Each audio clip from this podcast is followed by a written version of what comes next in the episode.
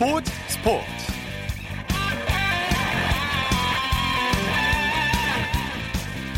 여러분 안녕하십니까? 아나운서 이창진입니다. 코로나19로 멈췄던 전 세계 스포츠가 서서히 재개 움직임을 보이고 있습니다. 지난주 대만 야구가 개막을 했는데 우리나라 프로스포츠도 부활의 기지개를 펴기 시작했습니다. KBO 리그가 오는 20일부터 21일부터 시범 경기를 벌이기로 했고요. 다음 달 초 개막을 검토하고 있습니다 뿐만 아니라 프로축구는 5월을 개막 데드라인으로 잡았고요. 미 PGA 투어는 오는 6월 시즌을 재개한다고 발표했습니다. 코로나19 전파 위험이 있긴 하지만 국내 스포츠가 서서히 기지개를 켜면서 팬들을 만날 준비를 하고 있습니다. 토요일 스포츠 스포츠 먼저 프로야구 소식으로 시작합니다. 스포츠 서울의 윤세호 기자입니다. 안녕하십니까? 네, 안녕하세요. 프로야구 시범 경기가 오는 21일 다음 주 화요, 화요일부터 열리기로 결정이 됐죠. 그렇습니다. 프로야구 정규 시즌이 한 걸음 더 지금 앞으로 다가왔습니다. 다음 주 화요일인 21일부터 27일까지 팀당 4경기씩 총 20경기의 어, 시범 경기가 열립니다. 네. 당초 코로나19로 인해서 시범 경기가 모두 취소가 됐었는데요. 하지만 이번에 뭐 팀간 연습 경기, 그러니까 시범 경기가 마찬가지죠. 어, 팀간 연습 경기를 통해서 마지막 점검 단계를 거치고 이제 정규 시즌을 바라보고 있습니다. 네. 무관중으로 열리기 때문에 모든 경기가 TV로 생중계되죠? 그렇습니다. 스포츠채널 중심으로 정경기가 생중계 되는데요. 어, 아무래도 뭐 스포츠 방송국과 어, 방송 중계 스태프 또한 지금 생생한 생중계에 대한 갈증이 굉장히 큽니다. 예. 어, 그 어때보다 야구에 대한 갈증이 극심한 상황에서 어, 많은 분들께서 이번 시범 경기를 통해서 야구 갈증을 해소할 수 있기를 바라봅니다. 예. 연습 경기를 앞두고 KBO에서 코로나19 대응 통합 매뉴얼을 발표했죠. 그렇습니다. 일단 선수단과 취재진, 뭐 중계 스태프 모두 감염 예방을 위해서 야구장 전 구역에서 마스크를 착용해야 됩니다. 물론 야구장 출입 시 발열 체크 등 여러 가지 뭐 사항을 또 체크를 하고요. 어 그리고 더그아웃이나 그라운드 선, 선수의 경우에는 마스크를 착용하지 않아도 되는데 어 빼도 경기 중에 맨손 하이파이브나 뭐 악수 등의 접촉은 자제하기로 했습니다. 네. 어, 특히 경기 중에 침을 뱉는 행위가 굉장히 위험할 수 있기 때문에 이 부분은 강력하게 금지를 권고하기로 했습니다. 네. 만약 이제 코로나19 의심 증세나 확진자가 나오게 되면 어떻게 되는 건가요? 네, 만약에 뭐 특정 선수나 선수단 인원에서 어, 발열처럼 의심 증세가 나올 경우에 곧바로 격리에 들어가고요. 어, 코로나19 검사를 받고 검사 결과와 검역관의 지시에 따라서 뭐 해당 구간, 구단 전체가 격리가 되던가 아니면 상대 구단까지 모든 일정이 중단이 될 수 있습니다. 예. 어, 이런 사태 발생 시에 긴급 이사회 혹은 긴급 실행 위원회를 열어가지고요. 시즌 중단까지도 KBO는 논의할 계획입니다. 네. 연습 경기 일정이 잡혔으니까 이제 각 팀들 경기 감각을 익히기 위해서 맹훈련을 하고 있겠네요. 그렇습니다. 뭐 사실 지금까지 선수들은 막연함과 싸웠거든요. 언제 개막할지 몰랐으니까 그렇죠. 그만큼 뭐 예, 막연함 속에서 시즌을 준비해왔는데 이젠 좀 집중력이 올라갈 것 같습니다. 일단 뭐 5월 초 개막 가능성이 높기 때문에 선수들도 오늘 같은 경우에 굉장히 집중력 있게 최대한 집중력을 발휘해서 청백전을 치르려는 모습이 보였습니다. 네. 우리나라보다 대만이 먼저 개막했는데요. 대만 야구에서 배울 점이나 참고할 만한 게 있을까요? 사실 대만의 경우 뭐 12월 말 1월 초부터 코로나19 방역이 굉장히 철저하게 이루어졌습니다. 어 그러면서 뭐 현재 개막까지 맞이하고 있는데요. 일단 대만이 세우고 있는 방역 계획과 KBO의 계획이 굉장히 흡사한 흡사한 부분이 많습니다. 어 대만 역시 선수단의 외부 활동을 최소화시키고 있고요. 어 그러면서 음 무관중으로 경기를 진행하고 있거든요. 아마도 네. 뭐 대만과 우리나라가 서로 어느 정도는 영향을 받으면서 시즌을 치러가지 않을까 이렇게 예상을 해봅니다. 예. 정기리그에 대한 논의도 속도를 내고 있죠. 그렇습니다. 사실상 뭐 3월 초부터 긴급 이사회 혹은 긴급 실행위원회가 매주 열리고 있는데요. 어, 아마 오는 21일 긴급 이사회에서 개막일을 확정 지을 수 있지 않을까 싶습니다. 어, 만약에 뭐 21일까지 어, 지금과 같은 코로나19 국내 확진자 숫자 감소치가 이어진다면은 아마도 5월 1일 아니면 5월 5일에 정규 시즌이 시작되지 않을까 현장에선 지금 이렇게 예상을 네. 하고 있습니다. 우리나라는 이제 개막 논의가 활발하게 이루어지고 있는데 일본 프로야구는 개막이 더 미뤄졌다면서요? 일본 프로야구는 사실상 5월 개막은 거의 뭐 어, 안될 것으로 보입니다. 어, 선수단에서 이미 뭐 확진자가 나왔고요. 어, 그러면서 감염 사례도 이어졌기 때문에 일본의 경우 지금 시즌 개막 시점을 6월 이후로 보고 있습니다. 어, 그러면서 일본 같은 경우에는 센트럴 리그와 퍼시픽 리그로 이제 양대 리그 체제로 운영되고 있는데 올해에는 어, 양대 양대 리그 팀이 이제 각각 맞붙는 인터리그가 열리지 않을 가능성이 굉장히 높습니다. 어, 일본 프로야구의 경우 팀당 뭐 143경기 혹은 144경기 체제로 진행이 되고 있는데 올해 같은 경우에는 시즌도 뒤로 미뤄지면서 120경기 내외로 어, 시즌이 이루어질 것 같습니다. 예. 자, 오늘 잠실구장에서 LG의 자체 청백전이 열렸죠? 그렇습니다. LG의 연습, 어, 시범 경기 전 마지막 청백전이 오늘 잠실구장에서 열렸는데요. 100팀이 청팀을 3대 1로 꺾었습니다. 네, 오늘 경기는 투수전이었다고 할 수 있다면서요? 프로에 입단한 신인 이민호 선수와 김유식 선수가 선발 등판해서 정말 뭐 LG 팬들에게 웃음을 선사한 그런 경기가 아닐까 싶습니다. 나란히 두 선수가 어, 3이닝, 어, 이민호 선수는 3이닝 무실점, 김윤식 선수는 4이닝 무실점으로 아마도 두 선수 모두 올해 첫 해부터 1군에서 모습을 비출 것 같습니다. 네. KBO 리그 데뷔, 데뷔를 앞둔 LG의 외국인 타자 라모스 선수 경기 일정이 잡혔나요? 로베르토 라모스 선수 같은 경우에는 이제 음, 지, 어, 지난달 말에 한국에 입국하면서 2주간 자가격리를 겪었거든요. 그러면서 실전 투입 시점이 좀 늦어지고는 있습니다. 네. 어, 하지만 오는 21일 두산과 시범 경기에서 아마 캠프 이후 처음으로 실전에 나설 예정입니다. 네. 고척 도움구장에서는 키움의 마지막 청백전이 열렸죠. 키움 또한 뭐 시범 경기 앞서 마지막으로 청백전을 했는데요. 청팀과 백팀 모두 7점씩을 올렸고요. 그러면서 7대7 무승부를 기록을 했습니다. 네. 경기 내용 정리해 볼까요? 역시 뭐 토종 선발 투수 대결이 키포인트였는데요. 아마도 개막전에 선발 등판할 수도 있는 개막 선발 가능성이 굉장히 높은 최원태 선수가 5이닝 3피안타 7탈3진 3실점 비자책으로 나쁘지 않은 모습을 보여줬습니다. 하지만 청팀 선발 투수인 한현희 선수가 4이닝 동안 6점을 내줬거든요. 네. 어, 키움으로서는 한현희 선수의 오늘 부진이 조금은 아쉬울 것 같습니다. 네. 타선에서는 어떤 선수들이 활약했습니까? 네, 지난해 좀 아쉬웠던 임병욱 선수가 오늘 홈런 포함 3타수 3안타로 활약했습니다. 이 선수가 워낙 수비도 좋고 다리도 빠르기 때문에 타선에서도 이런 모습을 보여주면은 키움 외야진이 뭐 부쩍 업그레이드가, 업그레이드가 될 수 있는데요. 임병욱 선수가 좋은 모습을 보여줬고, 어, 그리고 네. 실책도 좀 많이 나오고 여러 가지로 좀 아쉬운 경기였다면서요. 그렇습니다. 선발 투수의 부진도 있었지만 야수진의 실책이 오늘 경기에 더 큰 옥점으로 남았습니다. 양 팀이 초반부터 실책하는 모습을 보였는데요. 내야진 에러와 투수 폭투, 뭐 밀어내기 볼넷 등으로 전반적으로 경기 내용이 이렇게 좋지는 않았습니다. 네. 사직구장에서는 롯데가 마지막 청백전을 벌였죠. 예, 롯데 또한 시범 경기 앞서 마지막 청백전에 임했는데요. 청팀이 100팀을 4대 2로 꺾었습니다. 네. 박세용 선수가 인상적인 투구를 선보였죠. 올해 롯데의 가장 큰 기대 요소 중 하나가 아마 박세웅 선수가 아닐까 싶어요. 어, 캠프부터 구위와 제구 모두에서 정말 인상적인 모습을 보여줬는데 오늘 또한 청팀 선발 투수로 나서서 4이닝 퍼펙트 활약을 했습니다. 최고 속도 151km를 찍었는데요. 어, 이대로라면 뭐 박세웅 선수가 롯데 토종 선발진을 이끌어가지 않을까 이런 전망도 해봅니다. 네. 지성준과 한동희 선수가 맹활약했죠. 지난 겨울 트레이드로 롯데로 이적한 포수 지성준 선수도 오늘 좋은 모습 보여줬습니다. 안타 4개를 치고 2타점을 올렸는데요. 공격 포수인 지성, 지성준 선수가 뭐 벌써부터 장점을 보여주는 모습입니다. 그리고 주전 3루수에 도전하는 한동희 선수도 100팀 소속으로 나와서 홈런을 기록을 했습니다. 네. NC도 자체 창백전을 벌였죠? NC 역시 이날 어, 토종 선발 투수들이 희망을 비쳤습니다. 5선발 경쟁을 하고 있는 최성용 선수와 김영규 선수가 나란히 호투를 펼쳤는데요. 일단 청팀 선발 투수 최, 김영규 선수는 3과 3분의 1이닝 무실점, 그리고 100팀 선발 투수인 최성용 선수도 3과 3분의 1이닝 무실점을 했습니다. 경기 결과는 100팀이 5대 1로 승리했습니다. 네. 메이저리그에 아직 데뷔도 하지 않은 김광현 선수의 인기가 치솟고 있다면서요? 그렇습니다. 미국 스포츠 전문 매체인 디 애슬레틱에서 어, 약 1,200여 명의 팬을 대상으로 설문조사를 진행을 했는데요.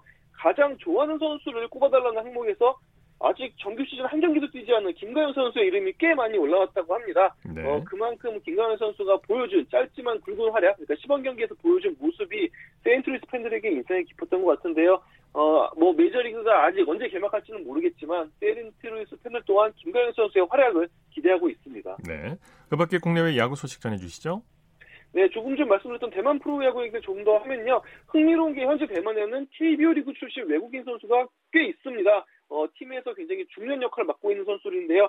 특히 어, 하나와 키움에서 활약했던 에스밀 로저스 선수가 오늘 중신 브라더스 소속으로 7이닝 무실점으로 활약을 했습니다. 어, 현재 대만에는 로저스 선수 외에도 헨리 소사, 라이언 피어밴드 등 한국에서 뛰었던 외국인 선발 투수가 대만에서도 주축으로 활약을 하고 있습니다. 네, 소식 고맙습니다. 감사합니다. 국내외 야구 소식 스포츠 서울의 윤세호 기자였고요. 이어서 중앙재난안전대책본부에서 알려온 내용 전해드립니다. 코로나19 확산 방지를 위해 자가격리자는 외출 금지, 불가피한 외출 시 보건소 사전 연락 등 생활 수칙을 반드시 준수해 주시기 바랍니다.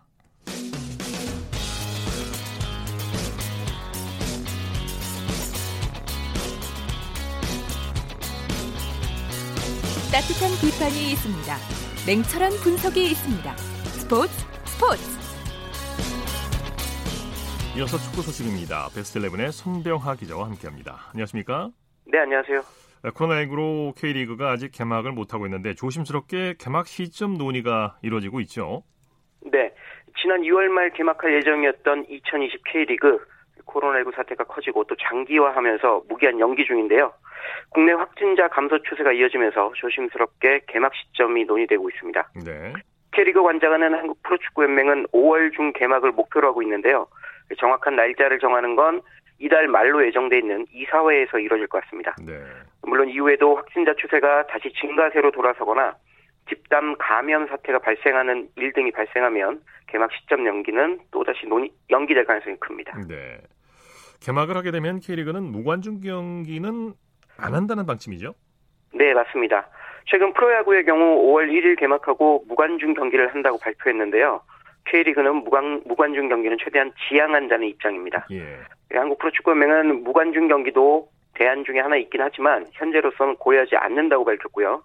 대신 사회적 거리두기를 지키기 위해 관중 간 2m 간격 유지 등을 실시할 예정입니다. 예. 이 경우 관중 입장 시 좌석을 연석으로 배정하지 않고요. 서너 자리를 띄워서 앉도록 할 것으로 보입니다. 예, 그러나 이것도 코로나19의 감염자 확산 추세가 현재처럼 눈에 띄게 줄거나 정부가 감염병 위기 단계를 조정하는 등 코로나19 위험이 분명하게 줄어들었을 때 시행하기로 했기 때문에 실제로 관중을 입장시키는 개막이 5월 중 이뤄질지는 앞으로 좀 더 지켜봐야 될 것 같습니다. 네. 해외에 이어서 우리 프로축구 선수들도 연봉 삭감 등을 통해서 위기 대응에 동참하겠다고 밝혔죠. 맞습니다. 어제였습니다. 프로축구 선수협회는 어제 보도자료를 통해 K리그 선수들이 코로나19로 재정적 손실이 예상되는 각 구단의 고통 나눔에 동참하기 위해 적극적으로 대화하겠다는 입장을 밝혔습니다. 예. 프로축구 선수협회는 선수들이 각 구단과 대화와 양보를 통해 현명한 합의점을 도출하겠다면서 코로나19로 닥칠 경제적, 재정적 위기 극복에 동참하겠다는 뜻을 분명히 전했습니다. 네. 한국 프로축구연맹과 각 구단들은 선수들이 자발적으로 대화의 창구로 나선 점을 높이 평가했고요. 적극 환영의 뜻도 나타냈습니다. 네, 네. 지난 14일 프로축구 선수협의회가 긴급 이사회를 열었는데요. 연봉 삭감을 하더라도 동의 없이는 절대 안 된다는 데 뜻을 모았다고 하죠. 네. 이 연봉 삭감을 하더라도 반드시 선수들의 동의가 있어야 한다는 데 의견을 모았습니다. 예. 에, 프로축구 선수협회는 지난 14일 열린 그 이사회를 오늘 발표했는데요. 이 며칠 전 긴급 이사회에서 연봉 삭감 등에 동참할 수는 있지만 선수들의 동의 없는 연봉 삭감은 안 된다고 밝혔습니다. 네. 이근호 회장은 우선 코로나19로 인한 경제적 손실이 얼마인지 정확하게 파악해야 한다면서 피해가 크고 사실일 경우 연봉 삭감 등에 동참할 수 있음을 시사했습니다. 염기훈 부회장은 선수들이 하나로 뭉쳐야 한다고 강조하면서 힘없고 어린 선수들을 보호해야 한다는 말도 덧붙였습니다. 네. 뭐 아무튼 K리그 선수들이 자발적으로 연봉 삭감 등 고통 분담에 동참하기로 한 것은 반갑고도 또 고마운 일이고요. 각 구단과 잘 논의해서 현명한 합의점을 찾았으면 하는 바람입니다. 네. 일본 제1리그는 리그 개막 후 코로나19로 갑자기 중단이 됐는데 리그 재개가 8월 이후가 될 것이라면서요. 네, 일단 일본 프로축구연맹 발표는 그렇습니다. 이 제1리그는 지난 2월 개막 후 1라운드를 소화했지만 코로나19 사태가 악화하면서 리그 중단했는데요. 아직까지 재개하지 못하고 있습니다. 네. 일본은 우리나라와 달리 확진자가 최근 늘고 있습니다. 이에 제1리그 재개도 계속 미뤄지고 있는 상황입니다. 네. 최근 각 구단 대표자들이 모여 개막 시점을 다시 논의했는데 8월 이후가 될 가능성이 큰 것으로 전해졌습니다. 이런 가운데 제1리그에서 뛰는 스페인 대표팀 출신의 안드레스 이니에스타 선수는 답답한 상황이 이어지고 있다면서 당분간 제1리그 경기가 열리는 건 어려울 것 같다는 의견을 개진했습니다. 네. 코로나19 확산 규모가 큰 미국은 프로축구 재개 일정을 또 연기했죠. 네, 지난 2월 말이었습니다. 2020 시즌을 시작한 미국 프로축구 리그가 리그 재개를 6월 초까지로 다시 연기했습니다. 네. 지난 3월 12일 리그를 중단한 미국 프로축구는 장초 5월 12일 재개를 목표로 세웠는데요. 코로나19 확진자가 크게 늘면서 리그 재개가 어렵다고 판단해서 다시 6월로 재개 일정을 다시 미뤘습니다. 네. 미국 프로축구 리그도 리그 중단으로 각 구단의 경제적 위기가 닥치면서 선수들의 연봉 삭감 논의를 진행 중인데요.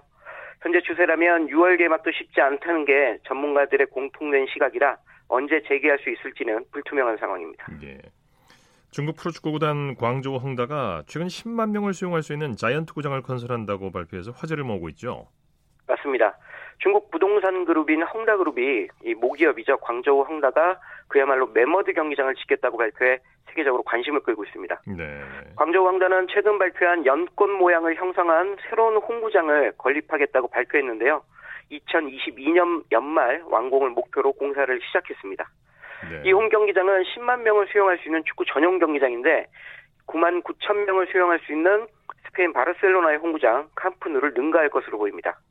중국 2023년 아시안컵을 개최하는데 이 경기장에서 개막식을 열기를 희망하는 것으로 알려졌습니다. 예.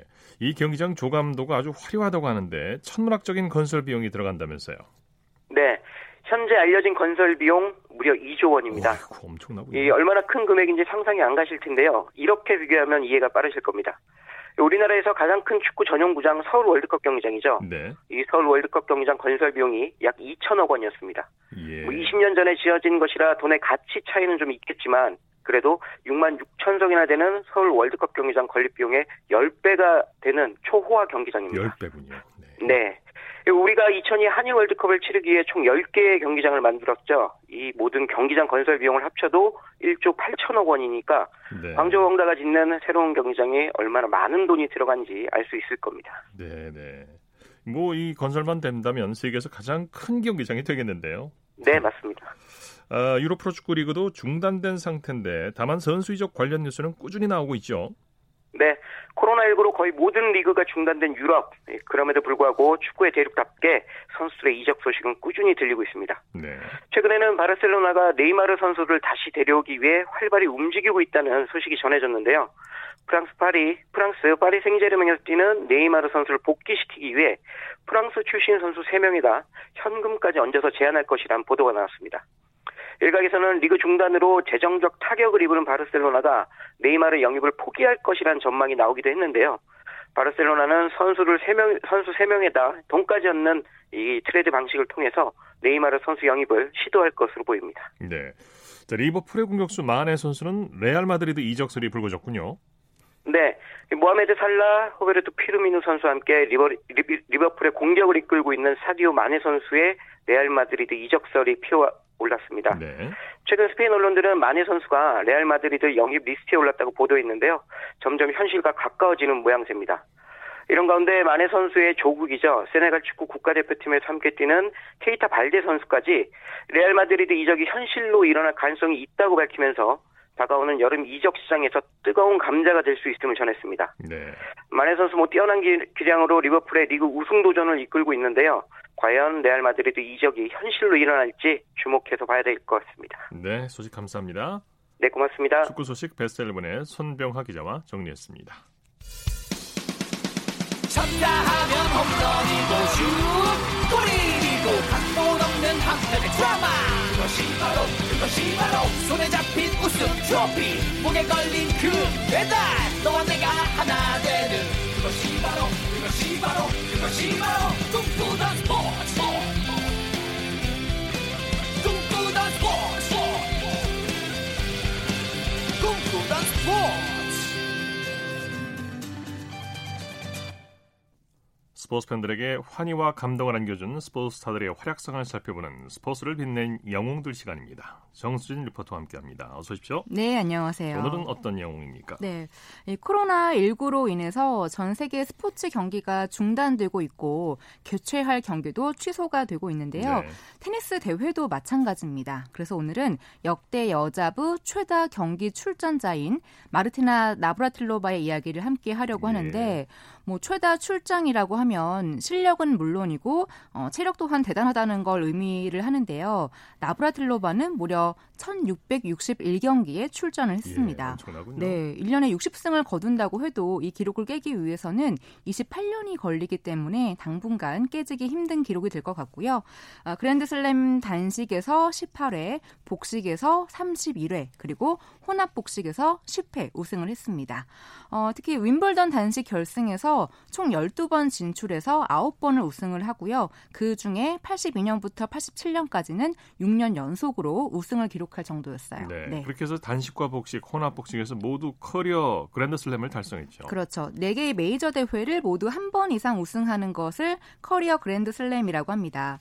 사실 많은 선수들이 부상이나 이 특정 코트에 대한 약점 때문에 이 커리어 그랜드슬램을 달성하는 데 실패하는데요. 나브라틸로바는 이 커리어 그랜드슬램을 한 3명의 여자 선수들 중에 한 명입니다. 예. 자, 그러면 84년도 윈블던 테니스 여자 단식 결승전을 중계했던 KBS 스포츠를 들어보시겠는데요. 이 결승전에서는 나브라틸로바와 에버트가 만나게 됩니다. 예.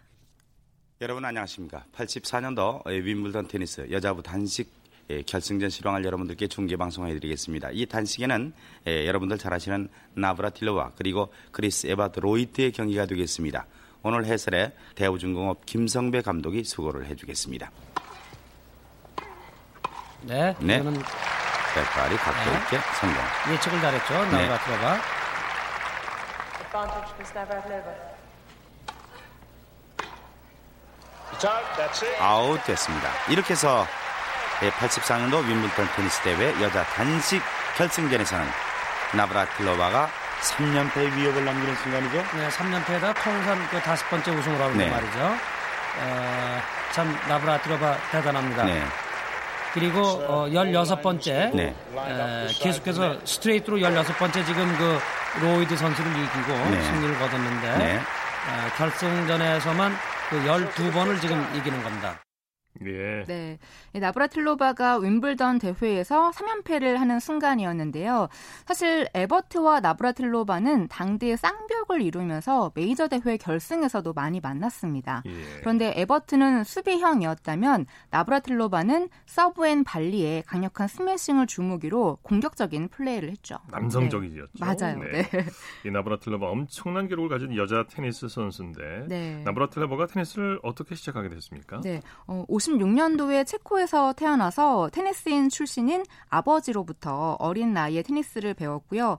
특히 할머니가 30년대 후반 체코 국가대표를 지냈을 정도로 어, 테니스 명문 집안이기 때문에 예. 운동신경이 뛰어났다고 합니다. 그래서 8살에 체코 주니어 우승을 차지했고요. 이후에 세계 주니어 부문에서 우승을 하면서 체코 랭킹 1위에 오르기도 했는데 75년도에 미국으로 망명을 하게 됩니다. 예, 망명의 네. 이유가 있었죠. 그렇죠. 그 당시 체코에서는 테니스가 부르주아 스포츠라며 서구 선수들과의 시합을 금지했기 때문에요. 운동을 자유롭게 하고 싶어서 미국을 택했고요. 그 이후에 앞서 전해드린 그런 기록들을 세우고 95년도에 은퇴를 했다가 2000년도에 다시 코트로 돌아옵니다. 예. 아, 그리고 마침내 2003년 7월에 윈블던 테니스 대회 혼합복식 결승에서 우승컵을 거머쥐며 오랜 공백기의 장벽을 뛰어넘었고요.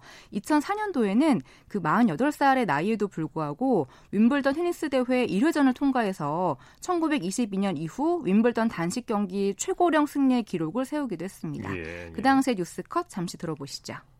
윈블던 우승 9번의 나브라틸로바도 10년 만에 그 모습을 나타냈습니다.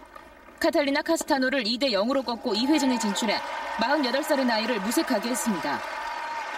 It's it's not about age. It, it never should be. And uh, I think the message that I would always like to send, old or young, is just enjoy what you're doing, regardless. 예, 16년의 세월이 지났으니까 지금 65세가 됐네요. 네, 네. 그 뒤에 나브라틸로바가 한 말을 제가 해석을 해드리면 네. 나이는 문제가 되지 않는다. 문제가 돼서도 안 되고 하는 일을 즐기는 것이 중요합니다라는 뜻이었습니다. 네, 그러니까 네. 그만큼 끊임없이 도전하는 마음을 느낄 수가 있는데요. 이 외에도 2006년 US 오픈 혼합복식에서 우승을 또 거머쥐었습니다. 네. 사실 2006년도 50세의 나이에 이 US 오픈 혼합복식을 우승했다는 사실만 봐도 나브라틸로바의 별명이 왜 철의 여인인지를 알 수가 있었어요. 어떤 일이든 즐기는 사람을 이길 수는 없죠. 맞아요. 네.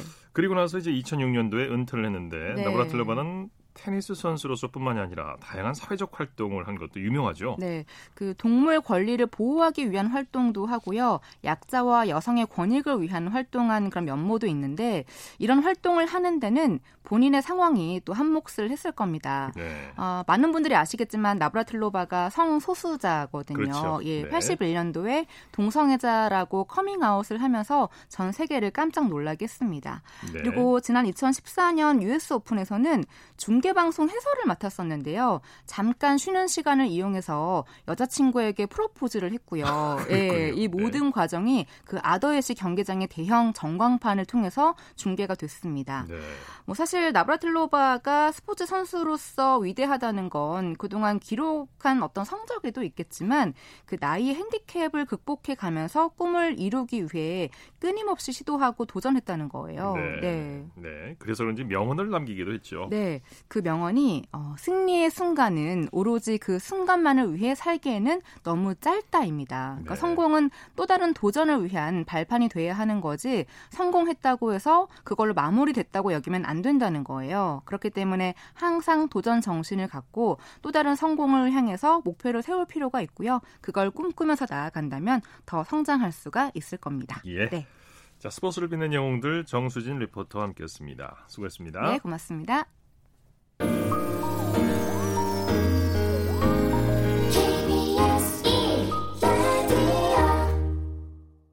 이어서 한 주간의 해외 스포츠 소식 정리합니다. 월드 스포츠 연합뉴스 영문뉴스부의 유지호 기자와 함께합니다. 안녕하십니까? 네, 안녕하세요. 도쿄올림픽이 1년이 연장이 에, 미뤄졌는데 재연기될 가능성은 없다는 주장이 나왔죠? 네, 그렇습니다. 다카야 마사 도쿄올림픽 조직위원회 대변인은 어, 지난 화요일 외신 기자들과 간담회를 가졌고요. 어, 이, 이, 자리에서 대회는 내년 7월 3, 23일 개막한다는 전제하에 이를 진행 중이고 어, 플랜 B는 없다고 했습니다. 예. 지구촌 코로나19 사태가 종식되지 않았고 일본의 사태도 심각한 상황에서 불과 15개월 후인 내년 7월에 하계올림픽을 여는 게 가능하겠느냐는 의문이 이어지고 있는데요. 앞서 무토 도시로 도쿄 조직위 사무총장도 어, 내년 올림픽 개최는 장담할 수 없다는 취지로 발언한 적이 있습니다. 네. 하지만 이 다카야 대변인은 대회 새 날짜가 이제 막 정해진 만큼 그 일정에 맞춰서 올림픽을 열기 위해 최선을 다하고 있다고 했고요. 네. 한편 토마스 바흐 국제올림픽위원회 위원장은 어, 최근 독일 언론과 인터뷰에서 올림픽 지연기 관련 질문에 즉답은 피하긴 했습니다. 어, 아베 신조 일본 총리와 또 도쿄 조직위가 내년 여름 이후로 올림픽이 연기되는 것은 감당할 수 없다는 점을 내비쳤다고 소개하기도 했습니다. 네.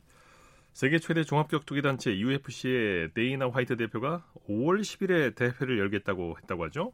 네, 이 화이트 대표가 지난 수요일 ESPN과 인터뷰에서 코로나19를 극복하고 가장 먼저 돌아오는 메이저 스포츠 단체는 UFC가 될 것이라고 말했는데요. 예. UFC는 코로나19 사태로 인해 지난달 22일부터 어, 이달 19일까지 대회, 대회 4개를 잇따라 연기했습니다. UFC 어, 다음 대회가 5월 10일 브라질 리우데자네이루에서 열릴 예정인 UFC 이오공인데요. 어, 브라질에서 대회를 불허할 게 확실시 되긴 하지만 화이트 대표는 대회는 예정대로 열릴 것이라고 주장했고요. 벌써 대진표를 맞추고 있습니다. 이 앞선 UFC 어, 이사구 메인 이벤트를 장식할 예정이었던 토니 퍼거슨과 저스틴 게이치 라이트급 타이틀전, 또 헨리 세주도와 도미니크 크루즈의 밴텀급 타이틀전이 거의 확정적이고요. 네. 다만 화이트 대표는 브라질 내 대회 구체적인 개최 장소는 공개하지 않았습니다. 네. NFL의 샌프란시스코가 슈퍼볼 준우승에 그친 게 많은 사람들의 목숨을 구했다 이런 분석이 제기됐네요. 네, 미국의 월스트리트 저널은 올해 슈퍼볼에서 샌프란시스코가 우승했다면 우승 퍼레이드가 이어졌을 테고 이 경우 코로나19가 걷잡을 수 없이 확산됐을 네. 것이라는 보도를 했는데요. 2월 3일 벌어진 슈퍼볼에서 샌프란시스코가 당시 캔자스시티 치프스한테 20대 31 역전패를 당했습니다. 이날 오전 캘리포니아주에서 미국 첫 코로나19 확진자가 나와서 이 샌프란시스코 캘리포니아 주립대 UCSF 병원으로 이송됐는데요. 예. 만일 샌프란시스코가 우승했으면 수백만 명들의 시민들이 우승 축하 퍼레이드를 보기 위해 이 시내를 가득 메웠을 것이고요. 어, 그랬으면 이 퍼레이드가 슈퍼 전파자 역할을 하면서 경로를 알 수 없는 수많은 감염자를 양산하고 예. 또 이들이 감염자를 낳는 악순환이 이어졌을 거라는 분석을 이 신문이 했습니다. 네. 어, UCSF 의과대학 관계자는 어, 샌프란시스코 팬들에겐 가슴 아픈 패배였지만 덕분에 많은 생명을 살릴 수 있었다고 했고요. 또 슈퍼볼 2주 후에는 이탈리아 밀라노, 밀라노에서 아틀란타와 발렌시아 유럽 축구 연맹 챔피언스 리그 경기가 열린 적이 있는데요. 이 당시 4만 명 이상의 아틀란타 팬들이 대규모 원정 응원을 하러 갔다가 하러 갔다가 베르가모로 돌아왔는데 몇 주 뒤인 베르가모 베르가모가 이탈리아의 코로나19 확산의 진원지가 되기도 했습니다. 예.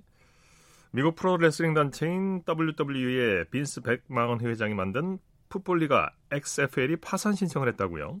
네, XFL이 지난 화요일 미국 연방법원에 파산 보호 신청서를 제출, 신청서를 제출했는데요. 이 리그는 맥마흔 WWE 회장이 2001년 창설했다가 한 시즌 만에 접은 뒤 올해 재창설된 리그입니다. 어, NFL의 틈새 시장 공략을 꿈꾸면서 리그 시작 역시 슈퍼볼이 끝난 직후인 2월 20일로 마쳤었는데요. 그동안 미국 주요 방송사 중계권 계약도 맺고 어, 시즌 초반 시청률도 괜찮았는데 결국 코로나19 사태에 발목이 잡혔습니다. 8개 팀이 팀당 정규리그 10경기를 치를 예정이었지만 5경기만 치른 상황에서 지난달 리그가 멈췄고요. 또 그대로 시즌이 마무리됐는데요. XFL은 파산 신청 4일 전에는 리그의 전 직원을 해고하기도 했습니다. 네. 영화 쿨러닝의 실제 모델 전 봅슬레이 선수죠. 샘 클레이턴 주니어가 코로나19로 세상을 떠났다는 안타까운 소식이 있네요. 네, 그렇습니다. 이 자메이카 봅슬레이 대표팀 일원으로 1988년 캘거리 동계올림픽에 출전했던 샘 클레이턴 주니어가 어, 지난달 31일 자메이카 킹스턴에서 58세를 일기로 별세했다고 미국 언론들이 보도했습니다. 네. 어, 클레이턴은 1987년 9월 어, 동료들과 자메이카 최초로 봅슬레이 대표팀을 꾸려서 이듬해 올림픽에 나갔는데요. 어, 단 5개월 동안 맨땅에서 훈련한 뒤 용감하게 올림픽 무대를 밟은 스토리가 있었죠.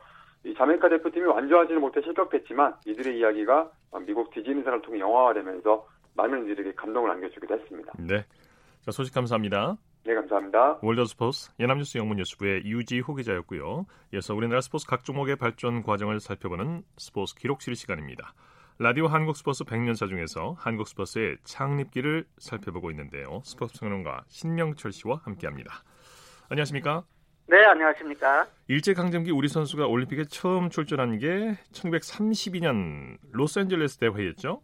네, 그렇습니다. 1932년 7월 30일부터 8월 14일까지 미국 로스앤젤레스에서 열린 제10회 여름철 올림픽에 우리 선수 3명이 처음으로 출전을 했는데요. 네. 그런데 스포츠 팬 여러분들이 이때 상황을 조금 알아두셔야 될 것은 이 대회는 마라톤의 권태하, 김은배 그리고 복싱 라이트급의 황을수 선수가 출전했는데 이 선수들은 우리 민족이 만든 체육단체인 1920년에 출발했지 않습니까? 조선체육회가 네. 뽑아서 올림픽에 파견한 것이 아니고 당신이 이제 일제에 나라를 강점당하고 있었을 때였기 때문에 당시 일본 대표 선발 전이라고 할 수 있겠지 않습니까? 네. 이 조선 지역의 대표는 일본인들이 국내에 조직하고 있던 또 하나의 체육단체가 있었어요. 그 체육단체 이름은 조선체육회가 이제 우리 손으로 만든 단체이고 조선체육협회라는 게 있었습니다. 네, 네. 네, 이 단체에서 우리 선수를 뽑아서 올림픽에 이렇게 보내는 그런 과정이 있었죠. 네. 네. 1932년이면 손기정 선생이 등장하기 전인데 그때도 우리 네네. 선수들이 마라톤에서는 일본을 압도하고 있었다는 얘기군요. 네, 그렇습니다. 1932년 5월 25일 도쿄에서 열린 제10회 올림픽, 그러니까 이것이 이제 로스앤젤레스 여름, 여름철 올림픽이죠. 여기에 파견하기 위한 일본 마라톤 대표 최종 선발전에서 일본은 쯔다세이치로 시오아쿠, 다카시 야기 등 여러 선수들이 출전했는데 이 일본 선수들 가운데 상위 입상자 3명이 나올 것으로 일본 육상 관계자들은 예상을 하고 있었어요. 네. 그런데 예상을 깨고 권태하가 2시간 36분 49초로 1위, 김은배가 2시간 38분 3초 2로 2위를 차지했고 쓰다 세이치로가 2시간 38분 18초 2로 3위였습니다. 이게 마라톤은 이제 육상 경기의 일부이고 또 기록 경기지 않습니까? 네. 이렇게 최종 선발전에서 1위와 3, 2위를 우리 선수가 했으니까 이 기록 경기이기 때문에 일본 일본인들도 어쩔 수 없이 권태와 김은배를 올림픽에 보내지 않을 수 없은 그런 상황이 됐습니다. 네. 자, 그런데 대회를 앞두고 일본 육상팀 임원이 우리 선수를 배제하는 농간을 부렸다면서요? 네, 이게 올림픽 개막을 앞두고 20일쯤 이제 로스앤젤레스에 도착을 했거든요. 일본 대표 선수단이. 그런데 일본인 임원 가운데 고야마라는 사람이 있었는데 이 사람이 쯔다 세이치로 일본 대표 선수죠. 어, 일본인이죠. 쯔다 세이치로를 우승시키기 위해서 농간을 부리게 되는데 고야마는 출전에 앞서 쯔다에게만 코스 답사를 시키고 또 쯔다는 딱딱한 도로를 달리는데 알맞은 탄력 좋은 신발을 마련해 놓고 있었지만 코스 사정을 전혀 모르고 있었던 김은배는 서울에서 흙바닥을 달릴 때 신었던 헛버선 신발 그대로 인 상태였고요. 예. 탄력이 좋은 신발을 신지 못한 김은배는 고야마라는 임원이 시키는 대로 아스팔트 바닥을 열심히 달린 바람에 무릎과 허리의 통증이 이제 느끼게 됐고요. 예. 그러다가 경기를 여름쯤 앞, 열흘쯤 앞두고 육상 감독인 오다에게 호소한 뒤에야 김우배는 비로소 고야마라는 사람의 지도에서 벗어날 수 있었는데요. 그러나 이번에는 마라톤의 코치 겸 선수인 뜨다가 한술 더 떠서 이것저것 또 간섭을 하기 시작을 합니다. 네. 이 간섭한 내용 가운데 귀를 의심할 만한 것도 있었다면서요? 네. 뜨다는 경기를 앞두고 권태와 김은배에게 자기를 앞지르지 말고 달리라는 지시를 내려요. 이거 참 예. 정말 뒤를 의심할 만한 내용 아닙니까? 네, 권태하는 이 지시를 무시했지만 나이 어린 중학생, 요즘으로 치면 이제 요즘 학교라면 이제 고등학생일 텐데 김은배는 뜨다의 지시에 묶여서 결국 앞에 말씀드렸던 기록으로 6위에 골인을 하게 되는데요. 네네. 경기 도 중 다리에 경련을 일으킨 권태하는 경기를 포기하지 않고 끝까지 달려서 2시간 42분 52초로 이제 골인을 했고요. 9위였습니다. 당시 기록이. 네네. 그리고 마라톤 우승자는 당시 올림픽 최고 기록인 2시간 31분 36초에 골인한 아르헨티나의 후안 칼로스 사발라에게 돌아갔고요. 예. 우리 선수에게 자기 앞으로 나서지 말라고 참 말도 안 되는 그런 견제를 했던 쯔다세 이치로는 2시간 35분 42초로 5위에 들어왔습니다. 예. 그런데 김은배 선생은 쯔다의 가압적인 지시에 묶여서 평생 한 번 맞이하기 힘든 올림픽 우승 기회를 놓친 것이 그 선생님이 세상을 떠날 때까지 한으로 남았다고 해요. 네. 그리고 복싱에 출전한 황홀수는 라이트급 1회전에서 독일의 칼츠와 잘 싸웠지만 판정패했습니다. 네. 올림픽 마라톤에서 김은배가 6위, 권태하가 9위를 각각 차지했다는 소식 국내에도 곧바로 알려졌겠죠? 네, 그렇습니다. 국내 신문들은 그 당시 제목이니까 조금 우리랑 표현이 좀 다르겠습니다만 김군의 마라톤 입상, 비장, 그러니까 비장하다는 뜻입니다. 비장 권군의 골인, 조선체육사상 대수확 등으로 제목을 달고 예. 마라톤 레이스 경과를 상세히 보도했고요. 9월 14일 올림픽에 출전했던 선수들이 서울로 돌아왔을 때는 사회면톱에 국제 무대에서 활약한 김군의 개선 등이라는 제목을 달고 크게 보도했습니다. 그런데 에, 마라톤에 출전한 선수 가운데 김은배 선생은 로스앤젤레스 동포들이 올림픽 개막을 앞두고 베푼 우리 선수 환영식에서 처음으로 태극기를 태극기를 보았다고 해요. 예. 그리고 경기 도중에 동포 응원단이 흔드는 태극기에서 처음으로 조국이라는 것을 느꼈고 동포가 건네준 태극기를 몰래 감추고 귀국을 했다는 소, 그 귀국을 했다고 합니다. 네, 오늘 말씀 잘 들었습니다. 네, 고맙습니다. 스포츠 기록실 스포츠 평론가 신명철 씨와 함께했습니다. 스포츠 단신 전해드립니다.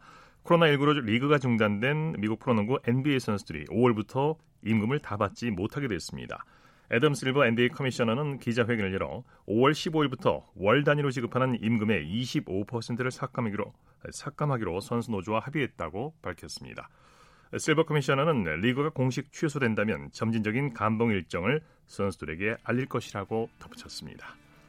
스포츠 스포츠 오늘 준비한 소식은 여기까지고요. 내일도 풍성한 스포츠 소식으로 찾아뵙겠습니다. 함께해 주신 여러분 고맙습니다. 지금까지 아나운서 이창진이었습니다. 스포츠 스포츠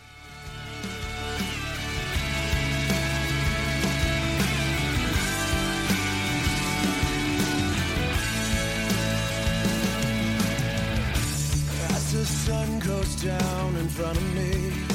Reminds me where I wanna be.